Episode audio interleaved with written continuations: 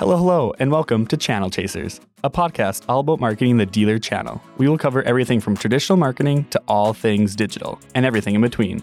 I'm your host, Blake DeLager. In this episode of Channel Chasers, we are talking with Madison Kwame, PR and social lead, and Chelsea Stoa, senior PR and social strategist. In today's episode, we are talking about building brand credibility and consistency, understanding your audience, and unifying PR and social media practices. Let's get started.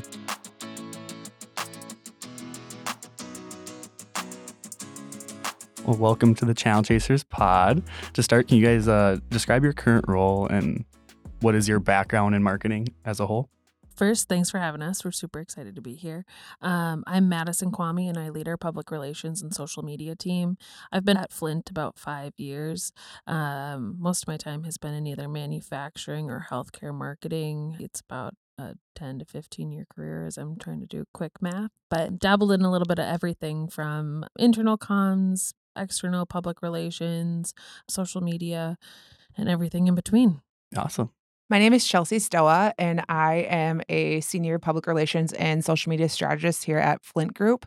Um, I work directly on the AGCO dealer uh, marketing channel. And my background, uh, I have kind of an array of background in marketing. I've been in marketing for, gosh, now probably 10, 15 years, I guess. I don't know. Doing the math here. Um, I've done sports marketing in PR and media relations. Um, I've been in the airline industry doing PR and media marketing. Um, and then I've been at Flint Group for almost or for two and a half years now. So um, worked on AGCO for the entirety of my um, duration here. Awesome. So, as you guys kind of both already stated, you're in the the PR and social media realm. Um, I guess just to take it back for people who might not be overly aware with the marketing terms like PR, et cetera, could you guys describe like what is PR or what is social media strategy, like kind of holistically? Yeah, so uh, basically, public relations uh, is really just to maintain kind of the public perception of a brand and uh, making sure that I love Madison's uh, analogy of the bank. Um, so if you want to go for, go ahead and say that. Yeah, so public relations, I like to equate to a bank of public perception. So when you're doing good things as an organization, you want to put as many good deposits into that bank account so that you have a high balance with your audiences and mm. with your publics and stakeholders. So that if something bad does happen, you have that high balance where you can make a withdrawal and still have a positive brand equity, right? None of us want to have a negative number in our bank account. And I think when we equate it that way, it makes sense why we're trying to amplify the good things that we're doing. So whether it's charitable contributions um, or anything business wise, maybe you opened a new location, you have an event, um, you're trying to collaborate with some someone or something in the community all of those things build your brand equity and this allows you to have that high bank account if you ever need it in the future That's a really smart analogy. Like it really like breaks it down for everyone. Did you come up with that or did you hear that from someone in your 10, 15 years of experience? I'm sure I heard it at some point. I don't I, I just think it's the most clear cut way hmm for you to understand it from an individual perspective because I think PR is really um, kind of abstract to people. It's tricky to understand, and a lot of people boil it down to a press release and reaching out to media and whatnot. And there is, like, that's a component of it, but there's more to it beyond just press releases. It's all of those good things that you're doing in a community. Yeah, I'm definitely guilty of that one. I mean, I've only been in the marketing world out of college two and a half years roughly, and that's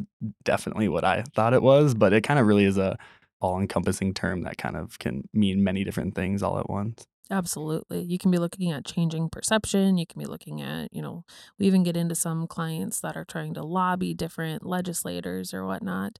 And it, it's all of those things. And I think too a good way of looking at it is when you're um, building up those, like she said, those deposits. When something bad happens in terms of like a crisis or things like that, you have that relationship with the media, the relationship with your stakeholders and your clientele, and things like that, so that they trust you and they trust your brand and those types of things so that when you do have those issues arise you're able to continue those relationships. And then i think the social media component comes in um, just to be as a way to amplify those things that you're doing in the community a different way to connect with your customers and again your stakeholders. Um, i think again like i said the crisis component is a really uh, a thing that we run into more and more especially just with how accessible brands and people are these days. Um, I think it's really important to really build up, you know, your brand in different ways. So I think that's something that we focus on here a lot at Flint too. Yeah, absolutely. And just to add to that, we really view social media as a function of public relations. So your PR efforts and your social media efforts are really complementing each other and working in unison to tell the same story. And Yeah. I'll just add too, just uh, as a little bit of background on on me. I actually, uh, when I said I worked in sports, so I was at Michigan State during the Larry Nassar trial, which was pretty intense. So I got to learn a lot uh, firsthand uh, at a very low level. So I wasn't, uh, you know, on the front lines there, but got to learn a lot kind of on crisis communications and what not, what to do, and more so, honestly, what not to do in those situations. And then I was also at the airline industry during COVID, so got to learn kind of crisis communications there too. So um, it's been kind of fun to be be able to learn those things and learn different things to take away and um, different ways to really promote your brand during a crisis. Yeah, absolutely. And I'm going to take that and segue into one of our first main points I want to talk about with you guys today is building brand credibility and consistency. So, what does it mean to be credible and consistent? Why is it important? I feel like the obvious answer is it is important, but maybe you guys can enlighten me and the listeners on why it is. So, as we talk about PR and social media, so often they get lumped in with maybe a, a, spin doctor, right? Like people come to us and they say, make it go away. And that's really not what this industry is about anymore. The first thing that I tell folks is be as transparent as possible because it's all going to come out at some point. Um, it doesn't matter how many NDAs you sign or how many people that you think are in your corner. Being credible comes from being honest and transparent and there are ways to position it oftentimes business decisions um there's a reason behind it and being really clear about what those business decisions are help with some of that transparency but it's definitely important to be credible and the the second that you start hiding things you lose that credibility and the internet never goes away. Like it's completely changed. We used to live in a news cycle where you had a six o'clock news and that's really the only time it got talked about and that's not a thing anymore. It's a 24 hour news cycle and the internet makes it so that people can access whatever information they want about your brand really most of the time um, at any time. So being thoughtful about what's going out so that it doesn't um, age poorly. We've Mhm. all seen some of those Yeah. tweets. So just being really thoughtful about that when you're thinking about brand credibility. I think that's a great point because, like you said, the internet is forever. So even if something's going on and it might not be, you might not be seeing the immediate reactions to people. It it's going to be there in weeks or months following. They might someone might stumble across the wrong tweet or the wrong article, and then all of a sudden it re comes to light. So the whole act of getting ahead of it and figuring out how to approach it versus reacting to or co- trying to cover it up. Absolutely. And having a strong brand that's established and then sticking to that brand. So those, you know, so often brand values hang on a wall and no one looks at them again. But the more that you live those values, the easier it is to have kind of a guiding light as you're looking at what content to put out and so that you don't have those moments of, ah, I wish that wasn't on the internet and we can't get rid of it. Yeah, and I think too, building off of what Madison said, this is where the social media aspect comes in, in terms of not only customer service, but customer care. So, really looking at connecting with your customers on social media. So, if there are issues or problems, or if they're coming to you on social media with questions on, you know, how to fix a piece of equipment, or if they're coming to you with a complaint or things like that, um, not just answering the question by saying, hey, here's a number you can call, but actually taking the time to care for them and really let them know that there's a human behind the computer and that you actually care for the customer and not just you're not just saying things to say them but that you actually care. So i think that's really a huge component and a big opportunity for people to take too to really set yourself up for success and set yourself apart from your competition as well. So I guess when the inevitable happens, when something bad might happen with your employee or something with a brand that you're currently selling or X, Y, or Z, uh, what when facing a crisis, what is the key to maintaining a positive image? So I think, you know, like Madison said, really being transparent, that's huge. Um, being communicative with both your stakeholders, your employees, um, making sure that you're having those communications, those conversations, those meetings, and then being as transparent as you can with the media and your stakeholders there too. So making sure that you're having those conversations. And even if the answer is, hey, you know, we we aren't able to answer that question at this time, we'll be able to communicate that in the future, or there's legal around, you know, know, if there's legal ramifications behind there's certain things you can't Mm. communicate them at this time.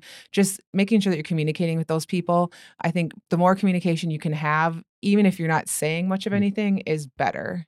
Yeah, and I think just to add on to that, oftentimes we think about crises as a fire or someone dying or something big like that, but there are opportunities for reputation management that are a lot smaller and more day to day that a- as folks on a channel you can control a little bit more. So like maybe you have a, a part that you're seeing is maybe failing more often than you'd like it to or maybe your phone lines are down so it's not offering that customer experience. If you're able to communicate those effectively so maybe it's putting a post out on social media to say hey our phone lines are down. You know you're going to have to email us. You're going to have to live chat us whatever whatever that other form of communication is um it doesn't always have to be this huge crisis where you have an opportunity to manage your reputation and again put those positive bank deposits in so that if people are feeling frustrated they're not taking out too much if that makes sense And I think that's a really good point too. There are different levels of a crisis. A place I worked, there was a quote unquote crisis where we had a goose problem. So there was a lot of geese on our property and we had to chase them away. And that became the top story. And so anytime you would Google our company, that was the top story on Google. And so that became a crisis for us because that's obviously not the top thing that we want our company known for. And so we had to do some crisis management because anytime we're Googleable, we want to make sure that that is the lowest thing on Google when you Google that company. So things like that too, you know, you want to make sure that you are working with your stakeholders to take down that level of threat too. What a small town Midwest problem, Right. Where that's the headline, right. Very, like I said, very wide range of of uh, quote unquote crises. So. Mhm. Uh, so, what are some of the most common challenges you see dealers face when it comes to PR slash social, and what could be a solution to that? I think just not fully grasping different ways that you can utilize or capitalize on different things. I know I've gotten the opportunity to go and visit um, quite a few dealers in the last few months, which has been really awesome to get some FaceTime with them. But even things like anniversaries, being around for 50 years, 80 years, 85 years, 100 years, whatever it may be, or having four generations, five generations of ownership within the family, different things like that, I think are really huge. And a lot of people don't realize how big of PR and newsworthiness is behind these types of opportunities. So I think, you know, if there's an opportunity for even like a logo redesign, like Mm. Mm. things like that, those are opportunities to write a new press release on or pitch to local media, having open houses, things like that. So I think just not looking at all these different opportunities and events and things that people are doing and being able to really capitalize on those and, and use those for good. I have to imagine that anything that's dealer specific is going to go a, a long way in the public eye, whether it's a new employee or a, like maybe it's a member feature Monday or the new Massey sprayer just hit the lot and stuff like that. That that content seems to go ten times as far and more engagement with the community than some, I guess, generic mm-hmm. posts. Right. Or even like if there's a guy who has a Massey from 19 whatever, mm. you know, and he's got this really cool old piece of equipment that wants to show I mean, that even stuff like that, that's really cool content. Yeah, I I think when you talk common challenges, it's tricky. When we're talking a sales funnel, PR is very much at the top. It's an awareness tactic. It's really hard to connect a PR effort or something that you're doing from a PR standpoint to a conversion because we're just trying to get our names in people's lives, whether it's in a magazine, on their evening newscast, whatever it is. So we understand that from a common challenge. And what Chelsea just described is exactly right. Like there's so many good things that dealerships are doing in their community, whether it's they've been a really long standing partner in the community, or maybe they're doing a toy drive or a food drive or things like that. We know that there's a ton of good going on, and it's just a matter of talking about it. And I think the beauty of this industry, and also sometimes the downfall of this industry, is that we're really humble people. And it's hard for us to talk about the good things that we're doing. So it's easier sometimes for someone else to come in and be like, that's a really big deal. Like, let's talk about this, let's amplify it. And if you're not thinking through the lens of the bank account, it makes it a little trickier. Yeah, I love that idea. And even like you said with the toy drive, um, a dealer I visited close to Christmas, they were doing a toy drive for local kids. Another one had a really cool thing, and this might not be PR worthy, but this would be something cool to promote on social media where they were saying, "Come trade in your your hat um, that's branded with a different name brand of tractor equipment and we'll give you a Massey hat in exchange. So something like that that's really cool and that's a cool social media campaign that you can run too. That's something just to keep in mind different ways and opportunities to promote not only your brand but also your tractor line as well.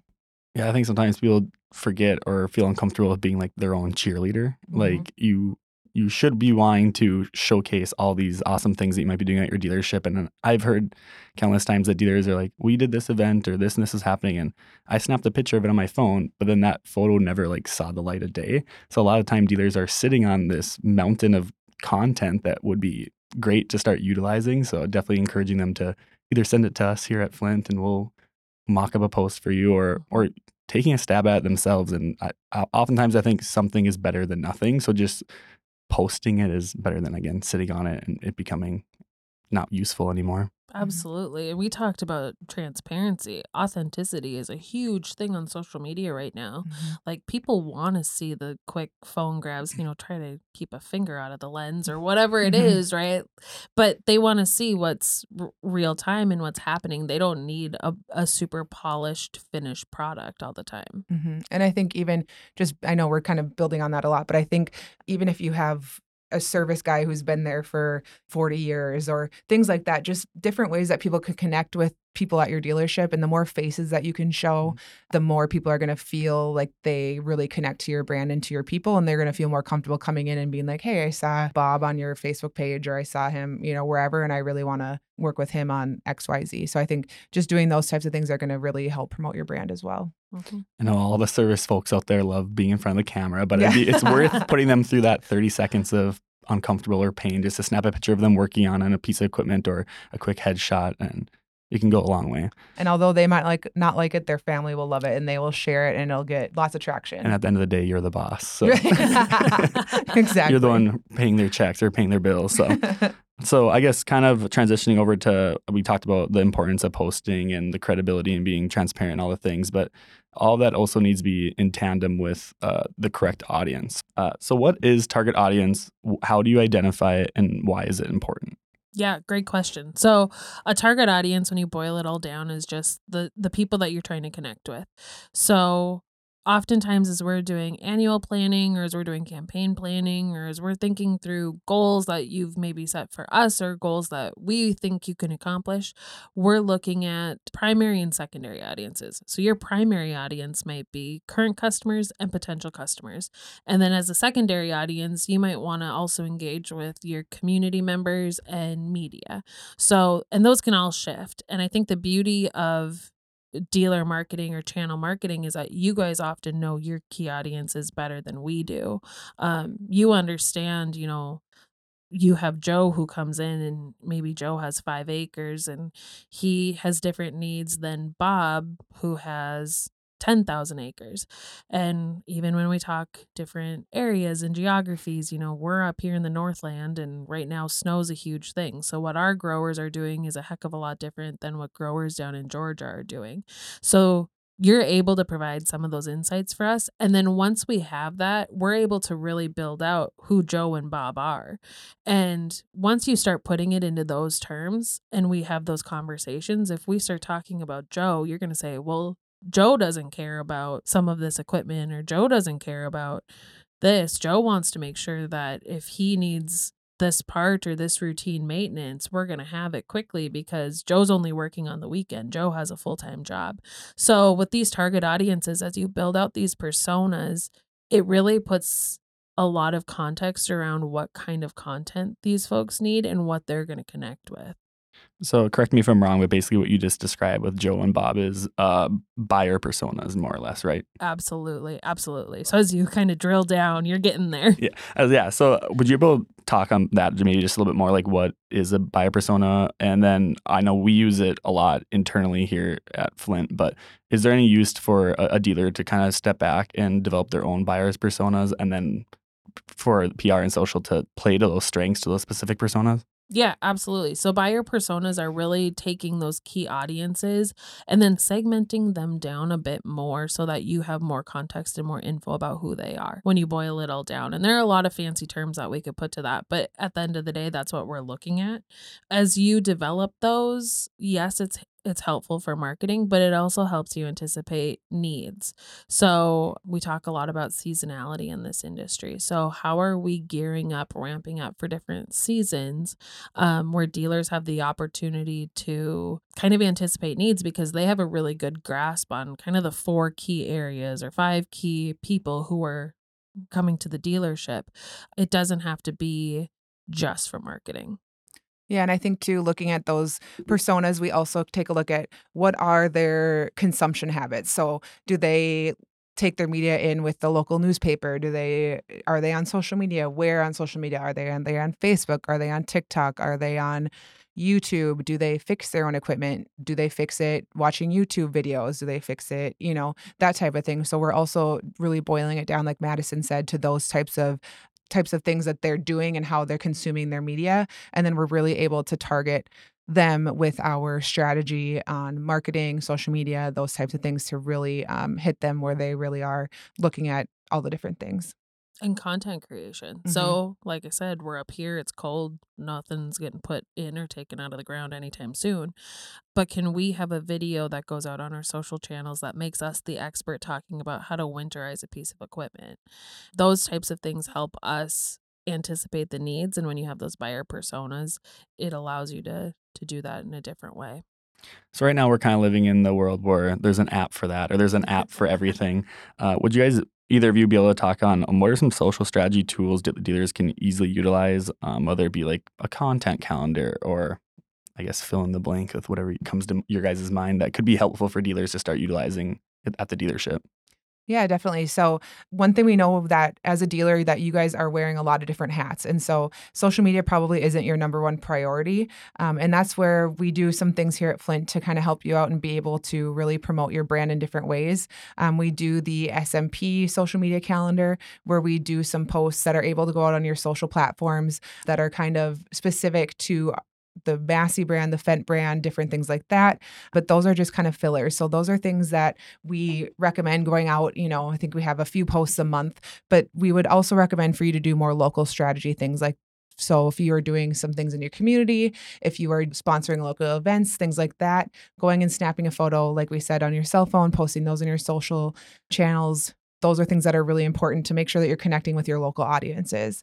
Content calendars are really important because we find that a lot of people just forget quite honestly to post on social media and so if you have a plan you're able to make sure that you're actually executing that plan so whether you put it in an excel doc and you know plan your posts out that way with your copy with your photos things like that that's something that's really useful if you have a scheduling tool.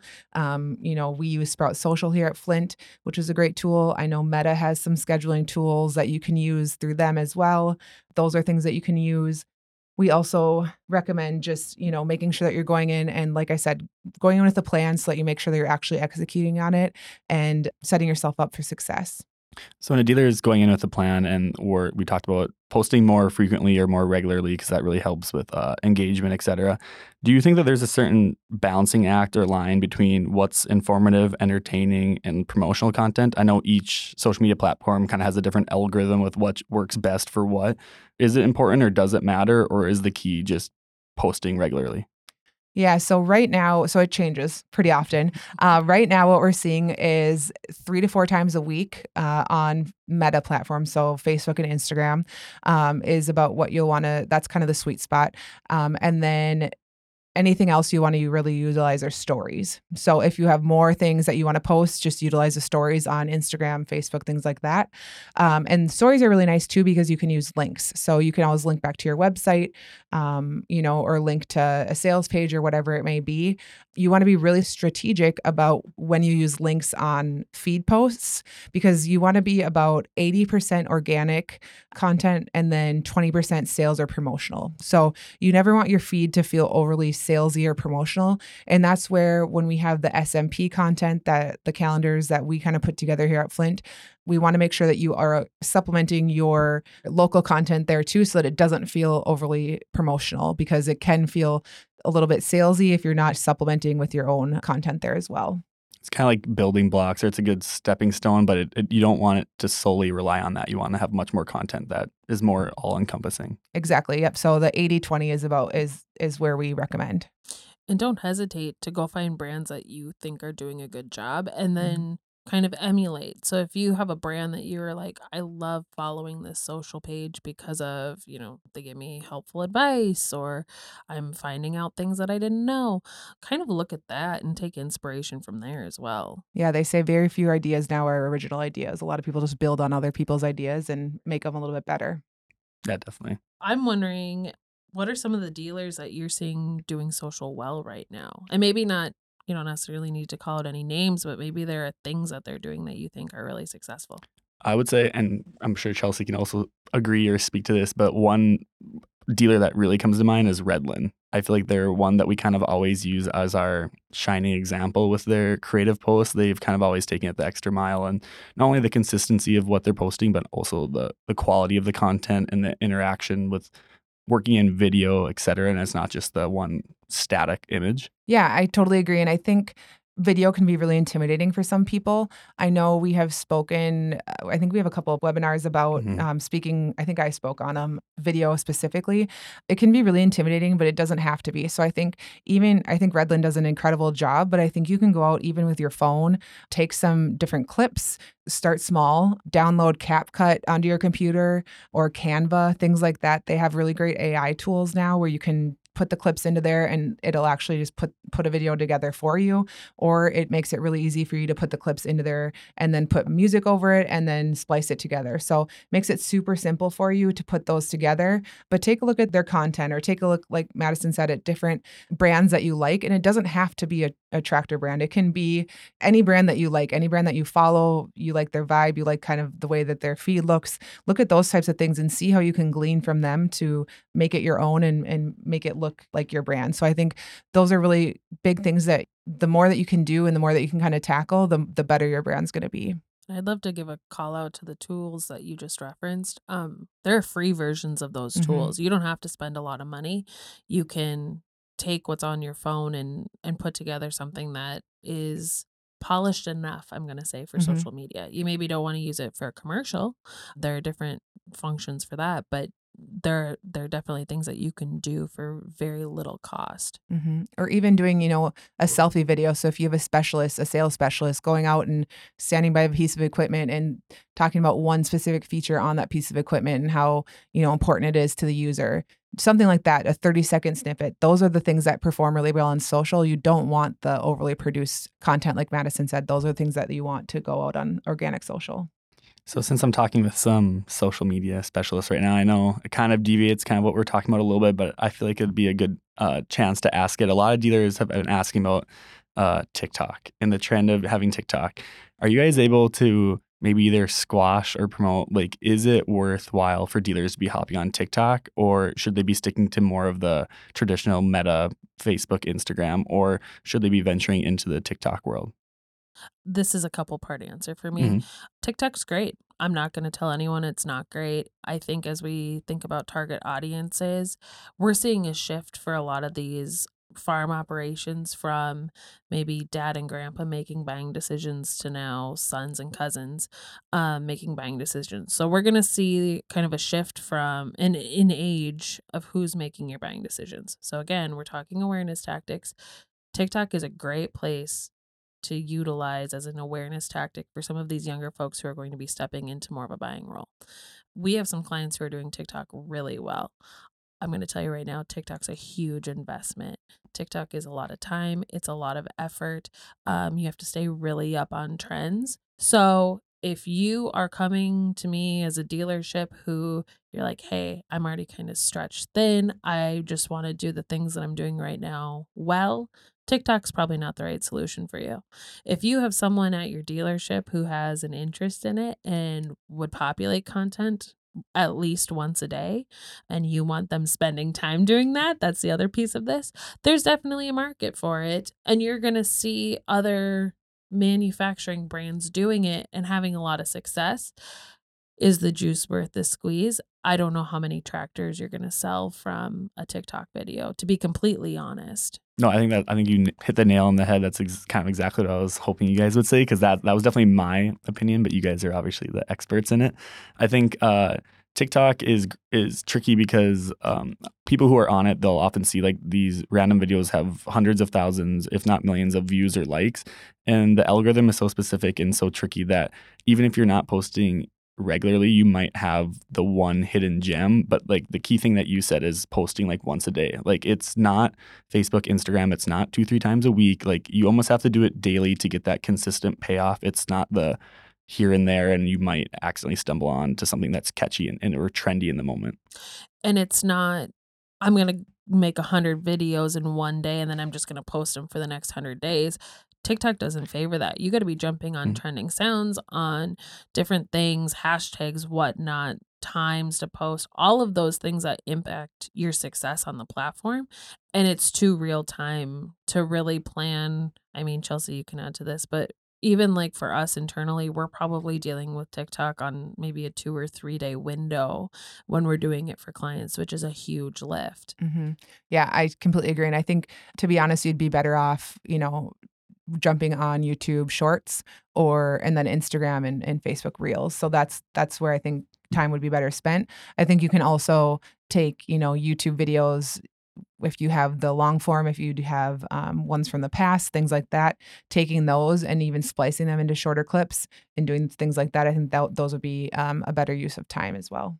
So the key might be more of perfecting your other platforms or your other I guess, marketing tactics. And then if you, for some reason, still have time or the energy or the bandwidth, then you can maybe start hopping on the, the TikTok and yeah. go from there. Absolutely. Yeah. yeah. not biting off more than you can chew. Exactly. I think, yeah, perfecting what you have. Exactly. And I think whether we like it or not, Facebook is still the number one credibility check. Mm-hmm. So as long as we talked a little bit about you know making sure that you're planning social content you don't want someone to go to your page and go man these guys haven't posted in six months i mm-hmm. wonder if mm-hmm. they're still open i wonder if these hours are right is the phone number right mm-hmm. um so making sure again that you're doing those things well I think that's a good thing too, making sure that you're, um, this is kind of going on a tangent, but like Madison said, updating those types of things, making sure that your Google My Business is updated with your hours, things like that, making sure that people know that you are credible, updated, um, your hours are correct, those types of things. People know how to contact you, your phone number is updated, making it easy for people to Google you and know how to get a hold of you.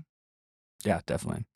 Uh, no, one thing I want to touch on is engagement. And this is kind of a twofold question, I guess. Engagement in terms of what does it mean to have engaging social media presence, but then also utilizing comments, polls, and then kind of engaging with your your followers? So this is so you can do it as high level as you want. Like you don't have to get too in the weeds.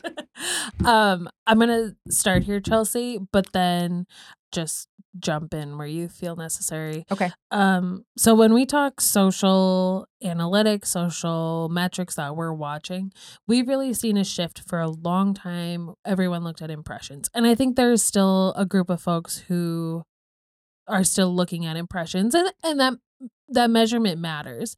However, we've really seen a shift in the industry that we're looking at engagements or an engagement rate because that shows that the content that you're putting out isn't just going into an echo chamber, right? Like we don't want to be a megaphone, we want to have a conversation and there's a difference in those two efforts. So, when you talk about an engaged social presence, go back and look at what your top post was that was engaged with look at engagement rates on your posts and and see what's performing well and then build content from there. So if you put out something that's trend based and it gets great engagement well then yeah we should probably build on that right? So it's more about I think in marketing, we get so used to looking forward, which is great, right? Like we're always planning for the next thing that sometimes we forget to look in the rear view mirror. And that gives us a lot of information and tells a really good story. Yeah, I completely agree. And I think looking specifically at engagement rate, when you're looking at those types of things, it shows that what you're posting is really resonating with your audience and that they're looking at what you're doing and they're engaging with it. So they're liking it, they're sharing it, they're commenting on it, they're clicking on it. You know, if there's a link, they're clicking on the link and they're going to your website, you're driving traffic to wherever you're trying to drive it to. So those types of things are what's really important. Um, like Madison said, impressions are important, of course, because you're getting eyeballs on your on your content, but engagements is what's really gonna let you know that what you're doing is is working. Sounds good. So, where do you guys see both social media and PR looking like in the next year plus? From my standpoint, so I think social media is just going to continue to grow. It's a really great way for like i said brands and people and influencers to connect with customers and people on a different level i think it's just a platform it gives people a platform to connect on a different level. So I think influencers are going to continue to grow, especially in this type of industry. And it doesn't need to be like a celebrity or a, you know, somebody with a huge name like a Luke Bryan or something like that. It can be as simple as a local farmer that sponsors people at the local fair or something like that who buys a tractor from your dealership, who does a little selfie video, who talks about how much he loves your dealership and how easy it was to purchase a tractor or to get maintenance or whatever it is from your dealership. So something like that, doing a little testimonial, things like that are going to be really huge for your dealership. It doesn't need to have a huge dollar amount behind it. It doesn't need to be a huge a big production or anything like that, but I think the use of influencers are going to continue to grow. And I think we're going to see more and more um, opportunities for video content where people are going to continue to really capitalize on that. And we're going to get more and more engagement on uh, social media for that. I 100% agree on the influencer thing. I think the use of micro and nano influencers is only going to continue to grow. We appreciate those influencers as consumers because they're really authentic and they're really genuine. And you don't have to worry if it's just because they're getting paid a million dollars per post to post, which is really fun to see. In addition to that, on the social media side, I think video, as consumers, we like video more and more. I think about me anytime I have a question, I no longer Google it. I go to TikTok and want someone to tell me about it or show me. So thinking through that lens, and then I think from a PR standpoint, and this is maybe more of a lookout than um, a trend, but we're moving into a really crazy news cycle with the 2024 election and the Olympics. And there's going to be a lot going on between really now and the end of the year. So being thoughtful about when you are executing on your PR efforts, you don't want to just go off of what would typically work. You want to make sure that you're thinking about uh, those things and what's coming um, in the news, whether it be locally, nationally, internationally, whatever that is. Awesome. Well, I just want to take the time to thank both of you guys for well taking time out of your day to sit with me and chat about some of your guys' um, expertise on PR and both social strategy. So again, just thank you, and hopefully it wasn't as uh, as painful as you thought it was going to be sitting here and chatting with me for the last hour or so. Always good to chat. Yeah, thanks, Blake.